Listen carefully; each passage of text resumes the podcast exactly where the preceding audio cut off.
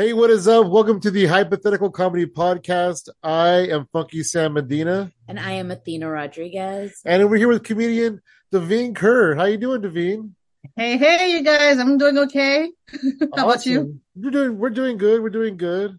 How's uh How's life out in DC? Um, you know, it's DC. Um, everybody who come and visit DC say it's a nice city, it's a lot of greens, everything's clean, but people are ugly apparently. I don't, I don't see it oh, anymore. is that a thing? Is that a thing for DC? I- I'm from Montreal. I grew up in Montreal, and every time I have Montrealers come visit me, they say, "Damn, everyone's ugly," and I'm like, maybe you're just looking at tour. Maybe they're just looking at tourists, but apparently, yeah, I, I don't see it anymore. I'm, I am ugly blinded, you know, because I've been here 20 years. You're numb. You're numb to it. Yeah, yeah, I can't, you know, like I, I, I, I tune in into people's personalities already. You know? How long have you How long have you been in DC? 20 years. Wow, Wow. that's cool. Heck Yeah. yeah. So you uh you said you grew up in Montreal. What's it like growing up in Montreal for you? yeah Um, interesting because, you know, I'm an immigrant, so people expect me to be on the English side, like more, but it's, I was in Quebec and they're like separatists. They're more francophone. So they're always shocked when they hear me speak French Quebecer because they assume I'm like a Oh. Hong Kong Chinese. Yeah, yeah. There's a lot of, a there's a lot of, cool. uh, duality in English and French over there. So yeah, I Wow. tried to Did you- blend in. Did you grow up speaking French? Yeah, yeah, yeah. Uh, Je suis une Québécoise, tabarnak. Yahoo! I don't know if that little hoo hoo part was French, but I liked it. oh no, that that that's just uh, nerdy. I don't know. the pleasantries. you know, it's funny because I saw I saw like on your bio or whatever that said I think you were saying trilingual, Yeah, and so yeah, that's that, that you speak French. That's cool. That is so rad. yeah. The other one is Cambodian. Uh, well, Khmer, obviously. So, is, which which is your first first language? Cambodian. Cambodian. Okay, nice. Hell yeah. So, and so English is my third. English is your third. Oh, because you grew up in a French speaking. That's crazy. Yeah, yeah. So is it true that English is the most difficult? Um, it's it's the slang really, Oh. and also the intonation. Like I use, I, I spent so long saying I'm Canadian instead of I'm Canadian. Oh, oh wow. It's it's very subtle. It's those little things, or you know, when you would say dirty white car, I used to say white dirty car. Like I didn't know which order you have to put it in. Like those are the stuff that it's very subtle, you know. Oh wow. yeah. I've noticed a lot of people who learn English, like maybe later in life, uh, mix Right. up he and she a lot. Really? That's a very Oh, common thing that I've seen. Yeah. okay. Yeah. Yeah. That's cool though. Um, so were you, uh, did you learn English as a child or did you learn it like later on in life? Uh, every dude I had a crush on were on the English side, so you know, so I knew a little bit of English. My neighbor was more English also, but I when I met my husband, who's from DC, that's why I moved here. Um, I would do a lot of gibberish and then say concept. It's just to say that I understood whatever he tried to say, and who cares anyways. But um, and then as as I moved here, my English got better. Like if you talked to me like ten years ago, my English was barely there. Like Oh wow. Like it was English the way you guys learn, let's say French in school. You know, like I, I read it, but I didn't like speak it. Like like when I hear people say from the get go, I used to hear from the get go. like like the animal. There's a lot of expression that I'm like, oh, even now sometimes I, I listen to a song and I'm like, that's what they've been saying. Like, Oh Wow. wow. That's super crazy. There's this uh there's this wrestler. Uh his name is Kevin Steen or Kevin Owens now, and he's from Montreal. And he said Hmm. that he learned English watching wrestling as a kid. yeah, yeah, I I could see that. I've learned English from watching uh, Perfect Strangers. Okay. Oh, I love Nice. Yeah, so that that was such a great show. Um, no, that was such a good show. I love Full House, also Full House, but uh, but there's a lot of movies. You know, when you guys talk about like '80s movies, I've seen all of them in French, so now I have to rewatch them all in English. Wow. Oh, that's interesting. Wow. Like I never watched Coming to America, the, the real version. You know, like That is so cool. That is pretty crazy. What so what's it like for you just being uh, growing up being a Cambodian but being in like this French speaking area? very whitewashed. Yeah. Like I admire the Amer- like I feel like the Cambodians in America are more proud of being Cambodian. But uh, when I was in Montreal, I I didn't even remember I was Asian. I so wanted to fit in with the white dudes who played hockey, you know, and eating poutine. And I was like, I was one of them. Like I was not embracing my culture at all. Like I was like, I completely, like, cheese. yeah, yeah. And people said, "Hey, your your French is great. You must be adopted. I'm like, fuck yeah, I'm adopted. You know, like I, I was not really, um, yeah, it was very whitewashed. Like, but I see a lot of Cambodians. I don't know why. You just wanted to, I still wanted to make sure that they didn't think I was the other Asians who refused to learn French. Oh wow. oh, there was some that didn't kind of embrace the culture so much. Not, they didn't assimilate at all. They were like Yeah. mini, like uh, every Chinese from Hong Kong just stayed together, only speak, spoke English. And so white, the, the French white people up there were having problems with immigrants. And I really wanted to make sure like I'm not them. And I forgot about being Cambodian, you know? Oh wow. What a trip. Yeah, yeah, it's something. Now I realize it more and more, you know, as you sit down and try to write about your life. I'm like, man, that was, that was something. So, I so at what point did you really stand up discover stand up comedy? Did you discover it in French first? Uh, well, I grew up watching, um, stand-up comedy in Canada and in Quebec, it's different. You have to go to l'École de l'Humour, which is a school of comedy. So they have like a four-year bachelor degree in comedy. So I never thought it was attainable for me. It's not like here where you just go to an open mic, roll out of bed, you know, and, uh, guys wear shorts on the stage and get booed and then girls go up there talk about their vagina like it wasn't like that in montreal you know like it was you had to go through the schooling and and i admired them a lot and you know the way it's set up it's not in a bar so even the stand-up was more like a one-man show kind of setup like they, they're more physical they move across the whole stage because they practice with a whole stage not just a bar you know yeah i'm talking so much but anyways um so when i came here i, I didn't think i could do that so I started later in the US. I started doing an, joining an improv troupe. Then I branched out and they acted like I was Beyonce out of Destiny's Child, you know. but it's, uh, I started here in the US in 2014 in DC. Okay, nice. That's so rad. So, uh, I guess what brought you to the U.S. then? The husband, amazing dick. well, Oh, I guess there you go.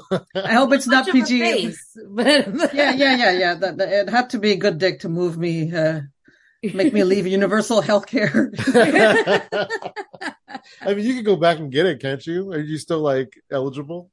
Um, sort of. Mm, Yeah, I think I have to have my my health insurance card. I mean, I'm still a citizen, and um, yeah.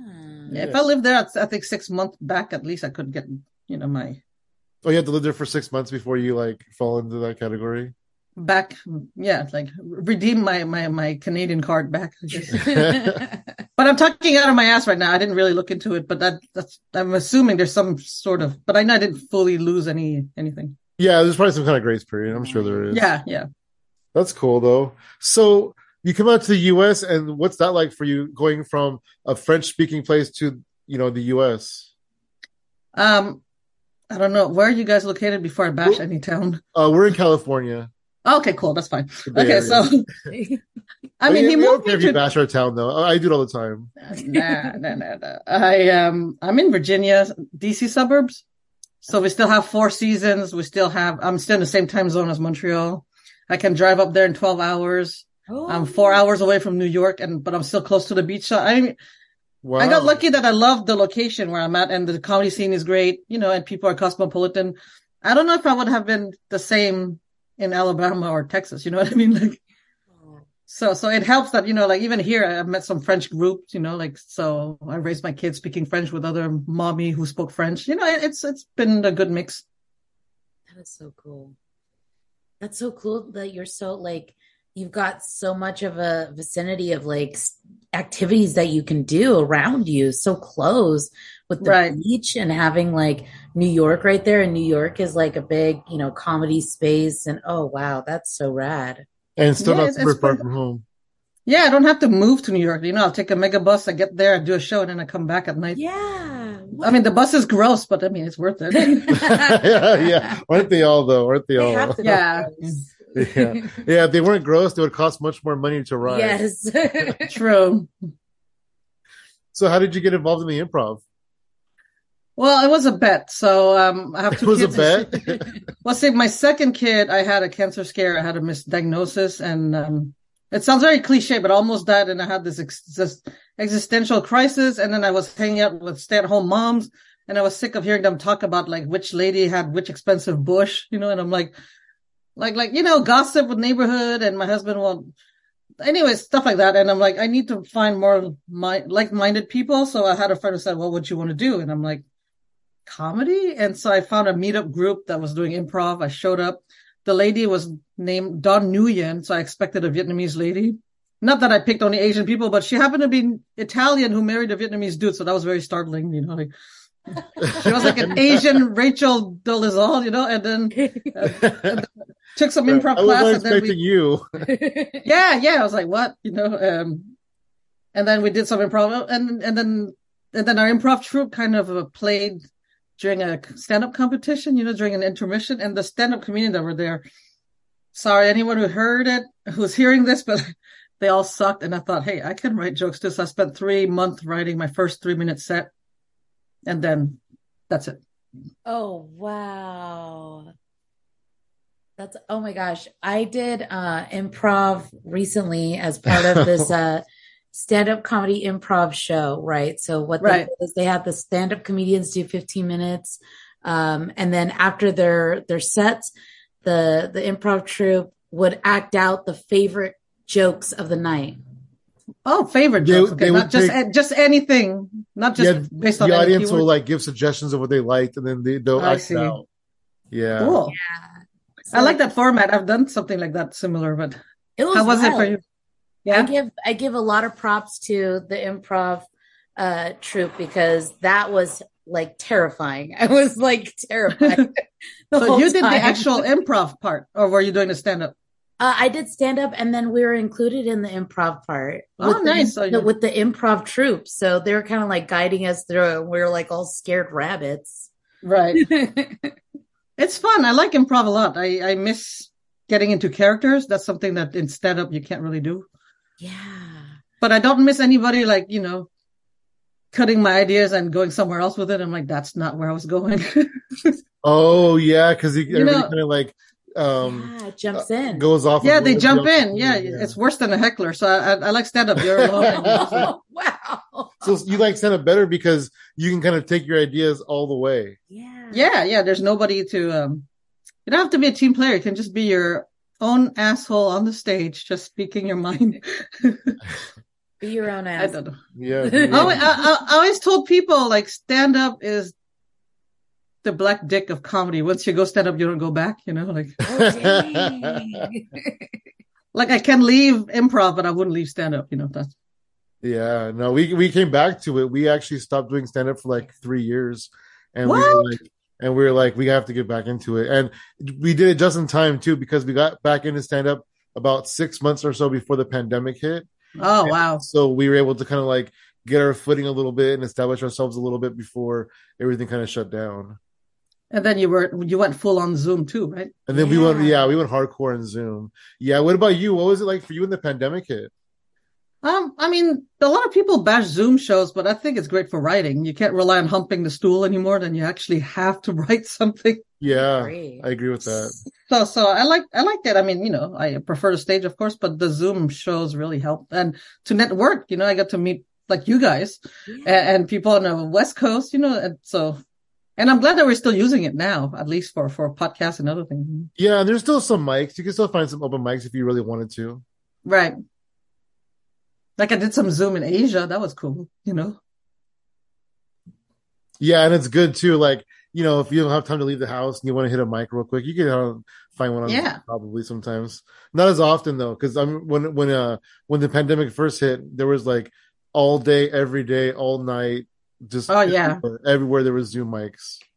Have you ever done improv on Zoom? That's weird. So for a while, Sorry. Pardon me. for a while, Athena was running an open mic. It was called Afternoon Delight. And what it is, is you get a choice between a, a riff topic or an improv act out. And Hmm. so we were doing that for a while.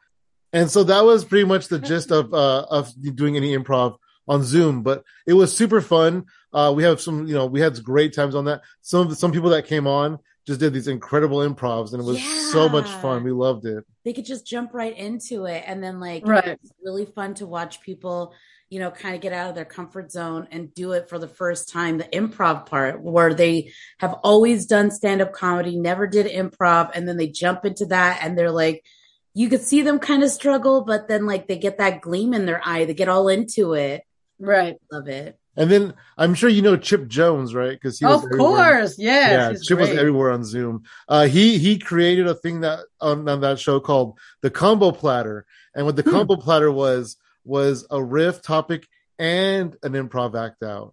And so you would like How did I miss that? You stand up. you would do like the stand up, but like in a character. Wow. Next time I, oh, like a character show. I've done that. Those two. I love, I love character shows. Yeah, they were really. It was really fun. it was so fun Next time I see Chip, I'm going to strangle him. you get in line. No, I'm just kidding. no, that He's in my town. I can easily strangle him. Oh, you're right. He i can Oh, easily strangle it you know, I didn't even make the connection that he's also in DC. Yes, yes. He's my people. I'm like, you know, Chip Jones. He's all like, he was down the street. Yeah, no, he's 45 minutes away, but I'll do the hike for strangulation. you know, like- yeah, we became pretty good friends with him over the pandemic. He's a good dude. He, he's great people. Hell yeah, like hell yeah. Uh, what about you? Did you experience any improv uh, over Zoom during that time? I watched it. I haven't played it on Zoom. It was surreal to see on gallery view, you know, all the players. Oh, it almost felt like, um, yeah, no, no, it was, it was, it was interesting. I don't know how I, yeah, I would think that's it all. looked like the Muppets. You know how the Muppets. Muppet Oh, yeah, Little yeah, the Brady Bunch. Yeah. I feel like it would be hard to do like multiple people on Zoom just because like when people talk over each other, it kind of cuts out and stuff. Yeah, there's some lag and also that's kind of, um, True that, yeah. but they did well, just, you know, all things considered. Yeah, yeah, awesome. That's cool. And so, um, uh, back to when you're doing like improv, like before the pandemic, uh, how did you make that transition to comedy? How did you start doing the, the comedy? The stand up, um, Yeah. like I said, we were a troupe. So we, first we were 52 pickups and then we became Nacho Problem. And we were more like short form, you know, a lot of people do the Herald, which has, which sound very fancy. You know, they went to the improv school, you know, and they also, it's almost like a bachelor degree in improv also. Uh, but, um, we did short form more like whose line is it anyways, you know, little short games. oh wow! nice. I used to love different- that show. Yeah, it's, it's still great. Um, my kids, I introduced them to that, but there's a lot of, uh, anyways, I digress. But, um, so when we did, um, Nacho Problem, we would have some shows once in a while, you know, and, and that's when I said earlier, like we were the intermission for a stand-up competition. And when I saw them eat so much dicks, I was like, I can do that too, you know, but I with could, a eat, fork. I could eat dicks know? on stage. Yeah, but, but I'll use utensils. I'll have skills. you do it better. Eat dicks better than that. Yeah, yeah, yeah, yeah. I'll do it with Civilized. chopsticks. Oh my God, did I just say that? Okay. so do you do you perform stand up in all of the languages you know? Oh yeah. Um, good question. Um, I do it in French when I go to Montreal. So typically once a year I have, so I have a, about, my French set is a 10 minute baby because, you know, I can't really rehearse it or practice it here. So I have a, a headlining set in English, but I have a little like guest spot, maybe feature spot in French if I could like stretch it now. But, um, but I never piece them together. Every time I go there, I hit like a little mic here and there in French and I'll do a seven minute in French. And uh, the first time was really, it took an adjustment. But then after that, once I understood what they wanted, it just, whoo, it was amazing. Like, That is so cool. That is really cool that you that you could do that in French. it, it's nice, but I got to use other reference that I couldn't use here, you know, like that's specific to the, the Quebecois over there, Mm. right? Yeah. Do do um some of your jokes translate over, or do you have to literally write completely different material for that? Well, the stories are the stories, so that works, you know. Um, if I do any wordplay, then, you know, English, the limitation, of course, th- that doesn't translate as well.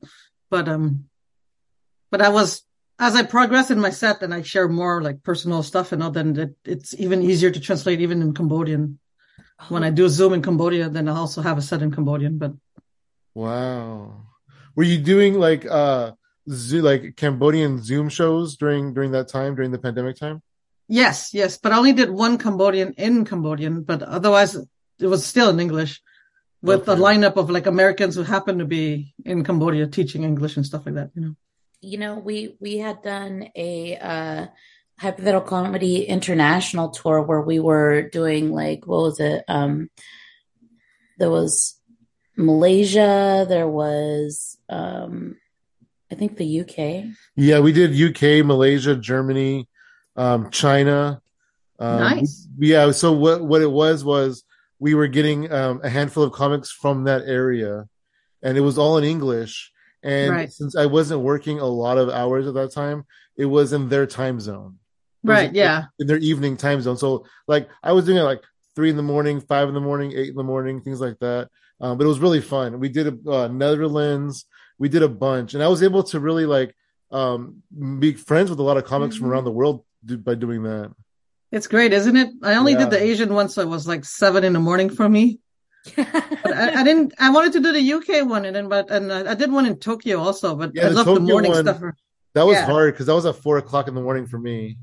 Right? But Yeah, yeah, it was like too. seven for you because you're on the East Coast. Oh, that's right. You're not even. I I keep on forgetting you're not in my time zone. Yeah, we're three hours behind. Whoa! I'm in the future. daytime. Still daytime over here. Nice. Yeah. What's it like in the future?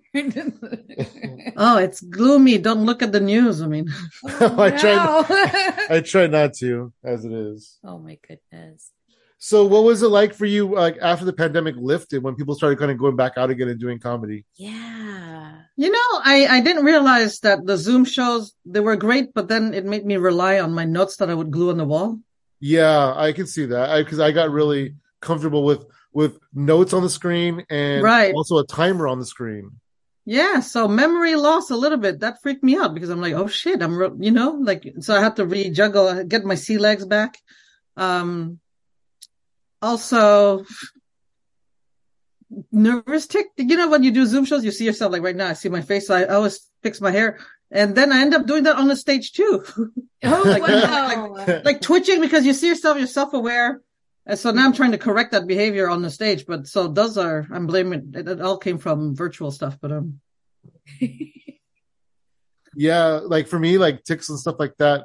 Um, one thing that I was doing on stage pre-pandemic was I was like pacing around a lot, you know. right. Also, I was fidgeting. I would fidget with anything, with the with the mic cord, with the what I, I still play with the mic stand, but like Right. it being on Zoom really taught me to one stay in the in place because you have to be on camera, and two, there's nothing really to fidget with. There's no mic cord because I'm not holding a microphone, and Right. so I kind of stopped doing that. So the Zoom helped you, but it ruined me. Okay. Yeah, I guess so. I see. That's all you wanted to say. You know, also what was weird with the pandemic is when I went back, I wasn't as self-aware. Like it, it made me wonder, where did I leave my purse before? Oh dang. You know, You're a dude, you don't really think about that. But Yeah, before my, before the pandemic, I just went up and I left my purse on a chair and I wasn't as Yeah. hyper alert. But now I, I don't know why. I'm like, ew, like who's going to watch my purse? Like, where do I put it? Like, and so I don't know if you noticed a lot of lady comics, we all have a fanny pack more and more now because we all kind of went through that same thought process of not trusting nobody anymore, you know? oh, interesting. She doesn't So have to then I worry about all that. She doesn't have to worry about that because we're usually at the shows together, so I'll just watch her purse for her. yeah. Right, right. I'm so you, you guys are together like romantically. You're not just co-host with sexual tension, right? Correct. no. no. we're Okay, we're okay. We're definitely married. Cute. I didn't want to assume. I just that's how is it to do comedy together? I'm interviewing you now. But, uh, um, it's fun. Like it's it's really fun. Like the best part of it is the traveling to and from because we always Oh, travel that's true. Together. And so we talk about like who's who we're gonna see, and we're excited to see them, or what jokes you're gonna try tonight, or you know different things. And then on the way home, uh, you know, talk about tags and you know how the night went. oh, that's great.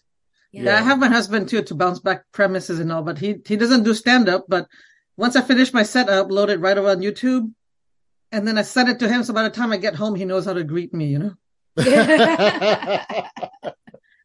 Based on how your set was, right?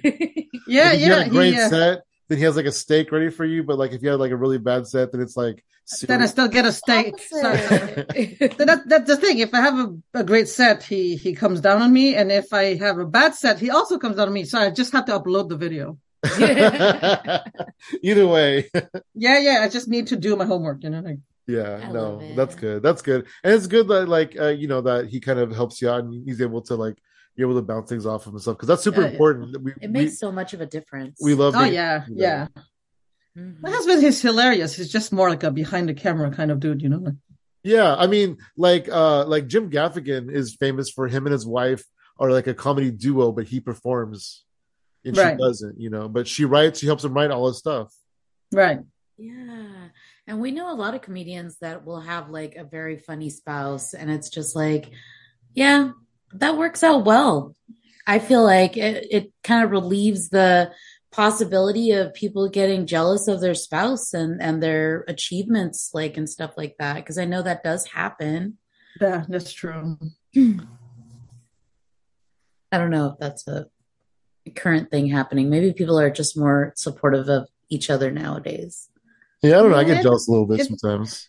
It's a case by case. Yeah, no, it really is. Show by show, booking by booking. Yeah. You know, like I might not be jealous of this booking, but I'm jealous of that booking. Especially if they have a cool background. Good food. Oh, yeah. Okay. Definitely. I'm getting a little fat. Okay, on that pull it side. back in, All pull it back in, I'm reel it going, back I'm in. going. Here we go. So you said that you're uh, you're a, you're headlining. You have a headliner set. yes. That's cool. When did you start headlining? Ah, that's a good question. I mean, after two years in, I had my first headlining set, but I was not officially a headliner. You know, that yeah. I'm still wondering, like, like even now, like I, I my goal is to headline more and more, but um, up to- until I consistently just headline every weekend, three days a night, then I'll, you know, that's that's the goal. I would love that, but um, I've been Yeah, that headlining is- more, you know, and then if somebody says, "Can you headline this?" then I do have up to like 65 minutes, Wow. but I don't have it enough, you know, and that's the problem is when you don't do long sets as often, you can't really quote. So I'm still like working on getting the the the comedy mus- muscles to like consistently do 60 and not worry in the middle of my set did I already tell that joke or not because you know when it takes there's some tagline that are interchangeable mm-hmm. and sometimes I worry if I I don't repeat myself, you know, but but that comes with time too, like anything. So how long has my headline? I don't know. Consistently, I would say more like over the past two years. You know that, that I can negotiate pay and, and get, but it's not as I don't know. I think it's every time you reach any level, there's always like this huge. yeah, yeah. And then you're like, "Am I here?" It's I'm- never, you know, yeah, yeah, yeah. like, "I'm um, doing this, but am I here?" Yeah. No, totally. So, so my cool. attitude is I am here right now and I am focusing on writing the joke. 'cause That's what I really love. You know, like that's, Yeah. Oh yeah. I Yeah. love that. That is really awesome, though. And then have you uh have you traveled, been doing comedy in like different areas too, outside of DC? Oh yeah, I was in New York two weeks ago and in Las Vegas like about three months ago.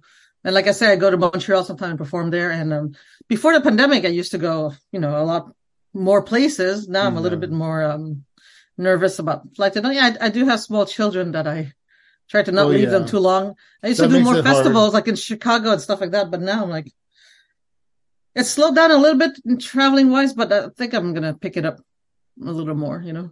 I like that. Yeah, uh, same same for us too. Like we didn't we didn't really travel much uh since the pandemic. We did a lot more before the pandemic. Right.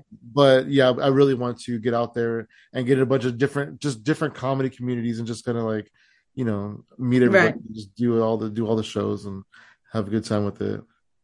It's, it's a lot of fun. You know, sometimes it's scary though for a woman. Like if I'm in a new town, agree. Because like like here in DC, you know, if, if it's an open mic, there's tons of comedian in the lineup. I can spot one friendly dude that I can outrun if he decides to be a creep, but I could tell him, "Can you walk me to my car?" Right?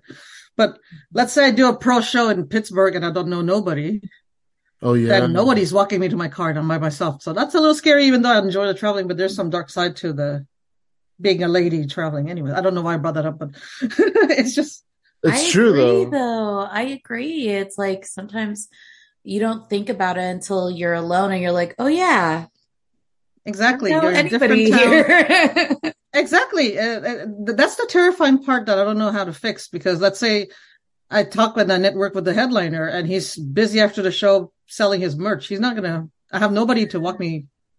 You know, like like so wow. stuff to keep in mind. So. Yeah. Well, I speaking of somebody that was doing security in a comedy club, uh, security is always willing to walk you out there if they're still on the clock, if they're still Uh, working. uh, yeah, I've had a bad experience with the Oh. security person who yeah, was the that actual. Yeah, sucks. That's yeah, but I'm yeah. Anyways, knock on wood.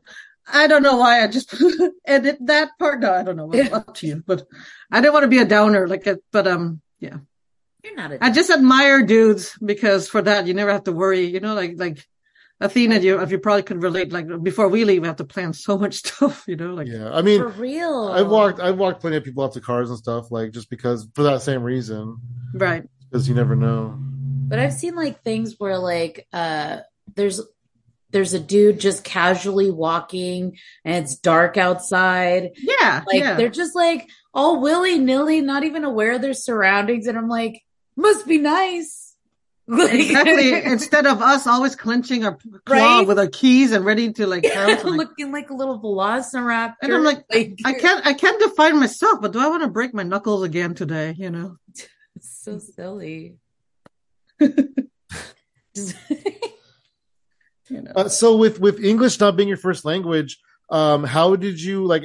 How do you write jokes? Like, do you just I don't know, like what's your writing routine like? Um, you know, all my best writing is from just talking and then writing everything down. Like I don't, I don't believe in the whole like every day I have to sit down for 20 minutes and just write because that, mm-hmm.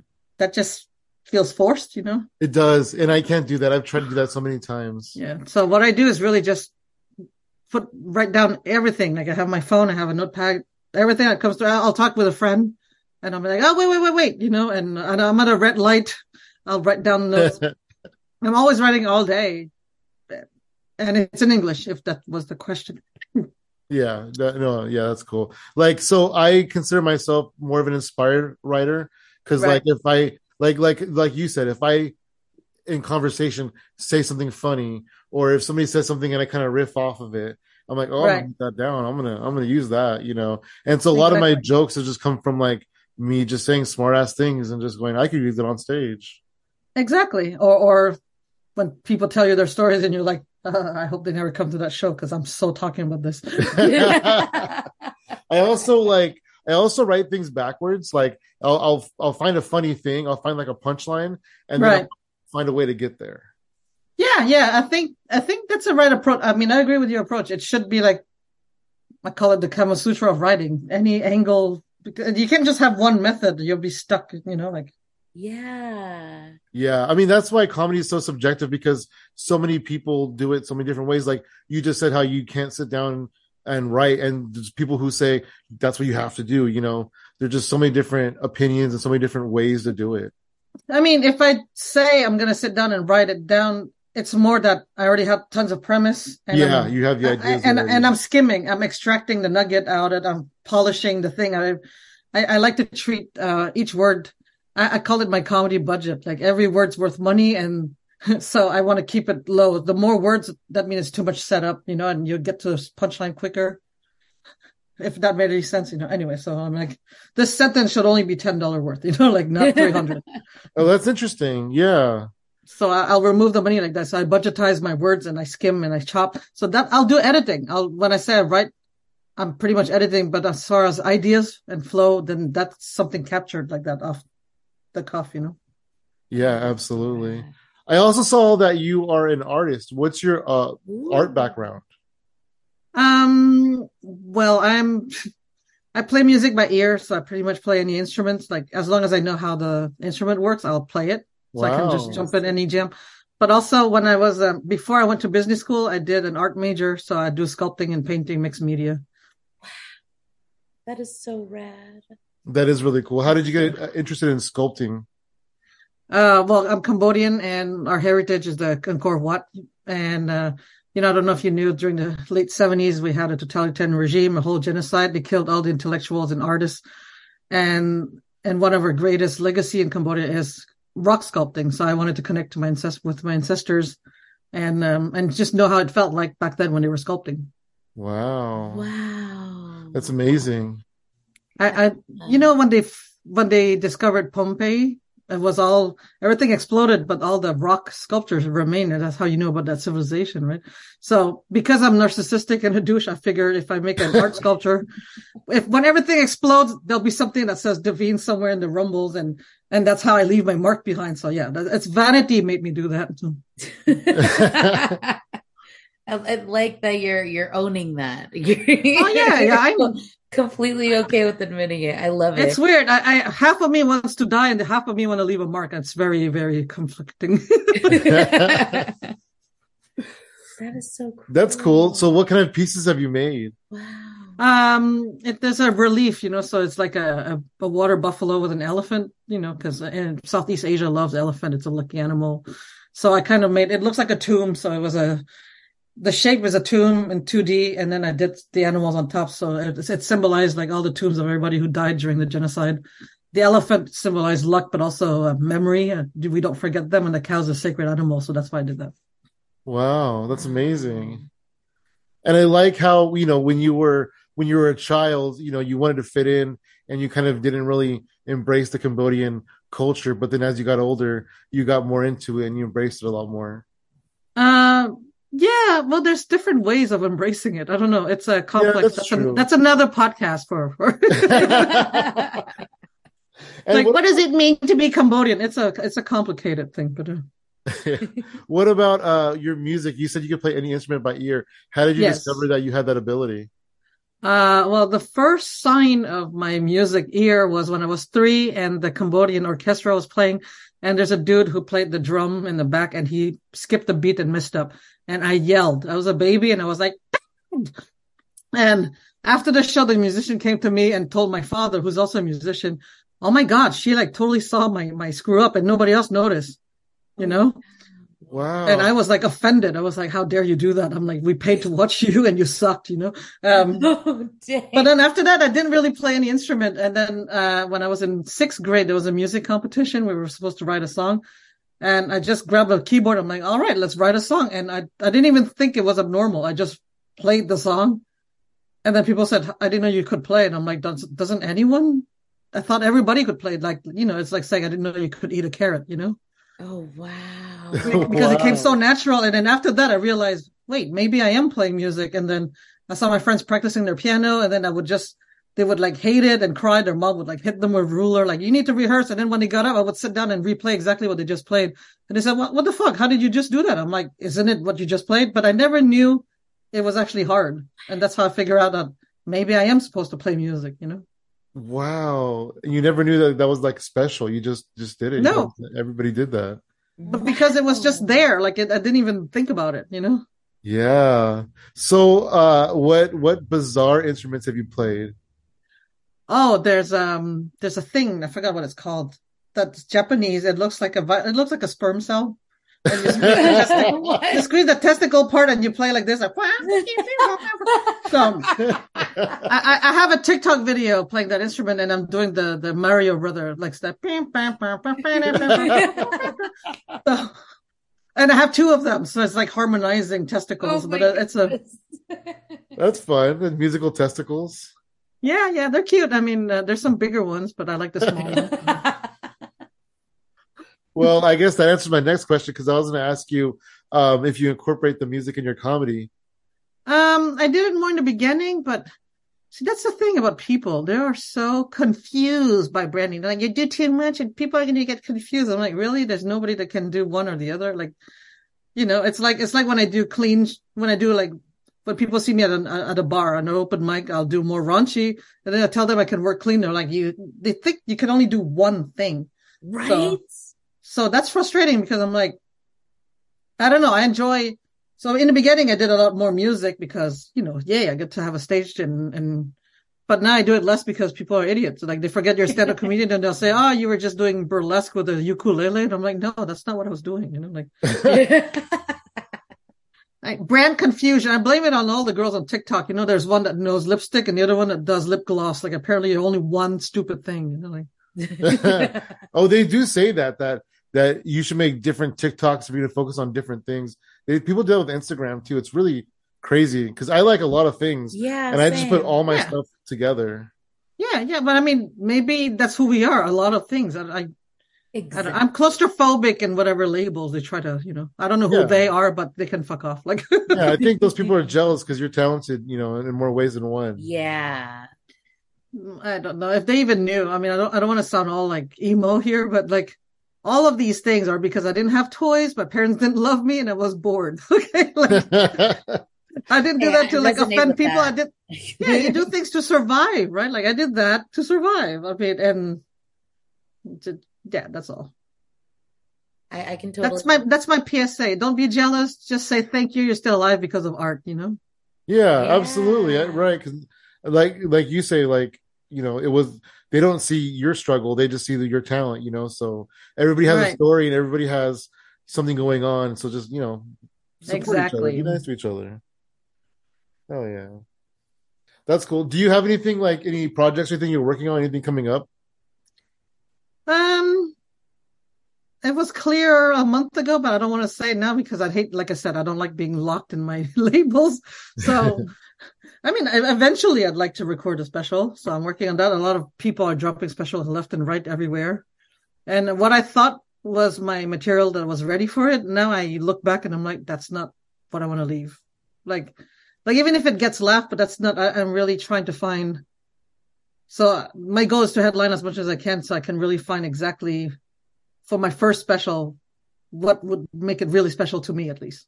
yeah. Yeah, absolutely.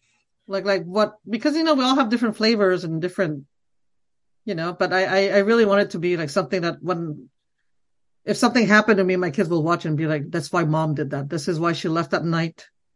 This is why she missed some recital now because she, and it wasn't just because I talked about dicks, you know, like I wanted something to more meaning, more meaningful than that, you know, like yes, yes. you're Uh, not a comedy orphan for nothing, you know, like absolutely. But you remember when mom was gone all those nights? Look at those Taco Bell jokes. yeah, what, you see what I mean? Like, yeah, so that's what I'm working on. that is so smart. That's cool though. And it's good because, you know, you definitely want a quality thing when you put it out. So yeah, I think that yeah, and I'm sense. not bashing on other people, but I don't want to do a special just because everyone's doing a special. Is my point, you know? yeah, Good. absolutely. I agree too. And especially if you think about how many Cambodians right now have a special, not many. There's like, so you know, we're in the gotta first like, special. Well, maybe or not. I'm also debating on like, do I have to represent Cambodia? You know, like that's another pressure that I don't want to have. Like, do they have like um like English speaking Cambodian like events that you like you could perform stand up on someday? I did. I was in Long Beach headlining once at a film festival. Oh wow. That was the first historical all Cambodian lineup comedy show back in Long Beach when uh, Angelina Jolie released her documentary about the genocide. It's called First They Killed My Father, and I was the headliner for that show. Wow. Wow, that's, So that's that was- awesome. That was that was amazing to perform in front of my people and all, but also terrifying. you know, It's a big. It's a big. uh It's a big deal. Yeah, Yeah. that's a big deal. It's a film festival. I'm sure there's a lot of people there. Wow. yeah, it was a good, uh, yeah, it was a, a great event. And I like it. That is awesome. That is super awesome. So, what's a couple of things that you would like to maybe manifest for yourself, for your personal life, or for comedy, or for whatever? hmm. I just need three billion dollars. Oh. Um, I'll take some of that. that would that would be nice. What do I want to manifest for myself? I don't know. I just want to be more anchored and now. I mean, I think I'm doing a good job at like wearing blinders and not compare myself to everybody else because it, It's It- it's hard to do. it's very draining otherwise, you know, like, oh, why am I not on that flyer or that flyer? Um, but I just want to focus on my writing. So what I'm going to manifest is just more bookings that are longer sets. I can really be more and more comfortable in just dropping a 60 minute just like that all the time. And hopefully earlier shows too, because I'm getting old. it's funny because we we appreciate the earlier shows too. You know, Yeah, work at- yeah, I work at I'm- five in the morning, so I'm just like, oh, this show's at six. Hell yeah, let's get out of here. I, I worry about that sometimes. I'm like, by the time I consistently headline, you know, like, you know, you know, in a very solid way, how old am I going to be? Like I was reading about Wanda Sykes, you know, it took her 20 years to have her breakthrough and she's on the o- older end and she inspires me, but I'm like, man, they're all past my bedtime. And I shouldn't say that because then people say I won't book her because she wants to sleep, you know, but anyway, But you get my point. I'm just saying, like, I really hope it's going to happen soon enough where I will be able to stay alert. And but I've been watching Golden Bachelor. You know all the people, the Bachelor but older version, and they gave me hope that if they can do it, I can do it. I never heard Oh, of the Golden. Dang. I never heard of the Golden Bachelor. That's hilarious. It just came out. All the contestants are above 60 and the man, the bachelor is 77 years old. Wow. and wow. all they do is talk about death. And if there's drama, they lower their like hearing aid. It's pretty interesting. Dang. but, but they give me hope, you know, they give me I hope that, that like life is not over past a certain age. So I'm like, okay, you know, maybe maybe you could be on that show someday. I, I don't know about that. Oh, you have to have Botox and color. I'm not that kind of fake bimbo either, but, uh, oh, dang. I know, I'm just kidding. I'm just kidding. That's cool though. Awesome. Well, thank you so much for joining us. It's well, thank you for to having me. You guys are Yeah. awesome. You want to plug your social media? Uh, yeah, you can find me on all social media. Oh, actually, not not on Twitter anymore. I mean, I'm still there, but I deleted it because there's too much porn on there. Um, you can find me at Davine DC on Instagram, Clubhouse, um, and just Davine Ker or DevineCounty.com, my website also. Nice. Awesome. You can find me across the board at Funky Sam Medina, And I am at She Shines for You, all spelled out, no numbers. and everything else is at Hypothetical Comedy. Awesome. Thank you so much, Davine. Thank you.